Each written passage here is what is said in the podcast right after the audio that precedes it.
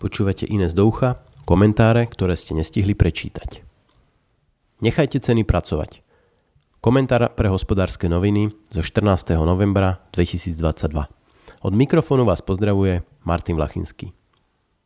Francúzsko prišlo s nápadom, že všetky parkoviská s kapacitou nad osemdesiat aut budú musieť mať strechy s fotovoltikou.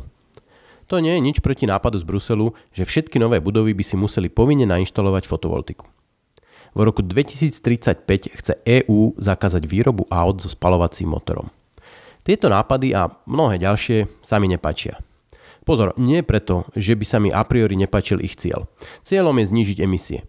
Áno, môžeme sa baviť o tom, aký zmysel majú lokálne európske opatrenia vo svete amerických a azijských emisí.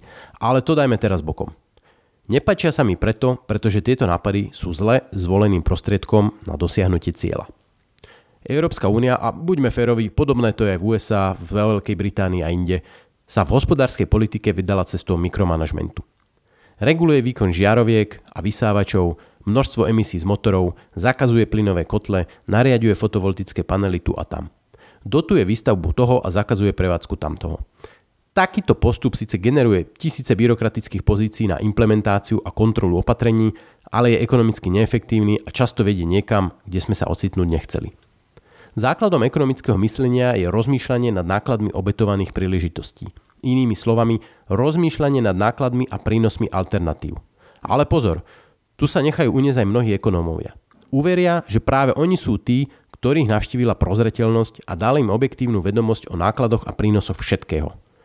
Zostavujú potom tabulky, cost-benefit analýzy a pečú koláčové grafy, aby prišli s tým najlepším riešením.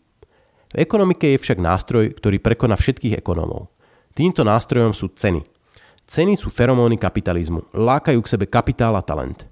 Čím vyššie, tým intenzívnejšie lákadlo. Výhodou voľnej cenotvorby je, že netreba nič dotovať, zakazovať ani prikazovať.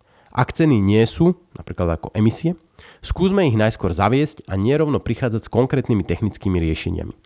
Ak ceny hrozia katastrofou pre najchudobnejšie časti obyvateľstva, pomôžme im cielenými dávkami. Ale ak sa pokúsime ceny zničiť a nahradiť ich spleťou dotácií, daní, limitov a nariadení, skončí to zle. Už teraz sa nám rysujú nebezpečné príklady, hlavne v energetike, ktorá sa potápa do chaosu stropov, daní, dotácií, cieľov a stratégií. Nechajte ceny pracovať. Výsledkom budú nové elektrárne, zaizolované domy, nové el en gé terminály aj úspornejšie autá.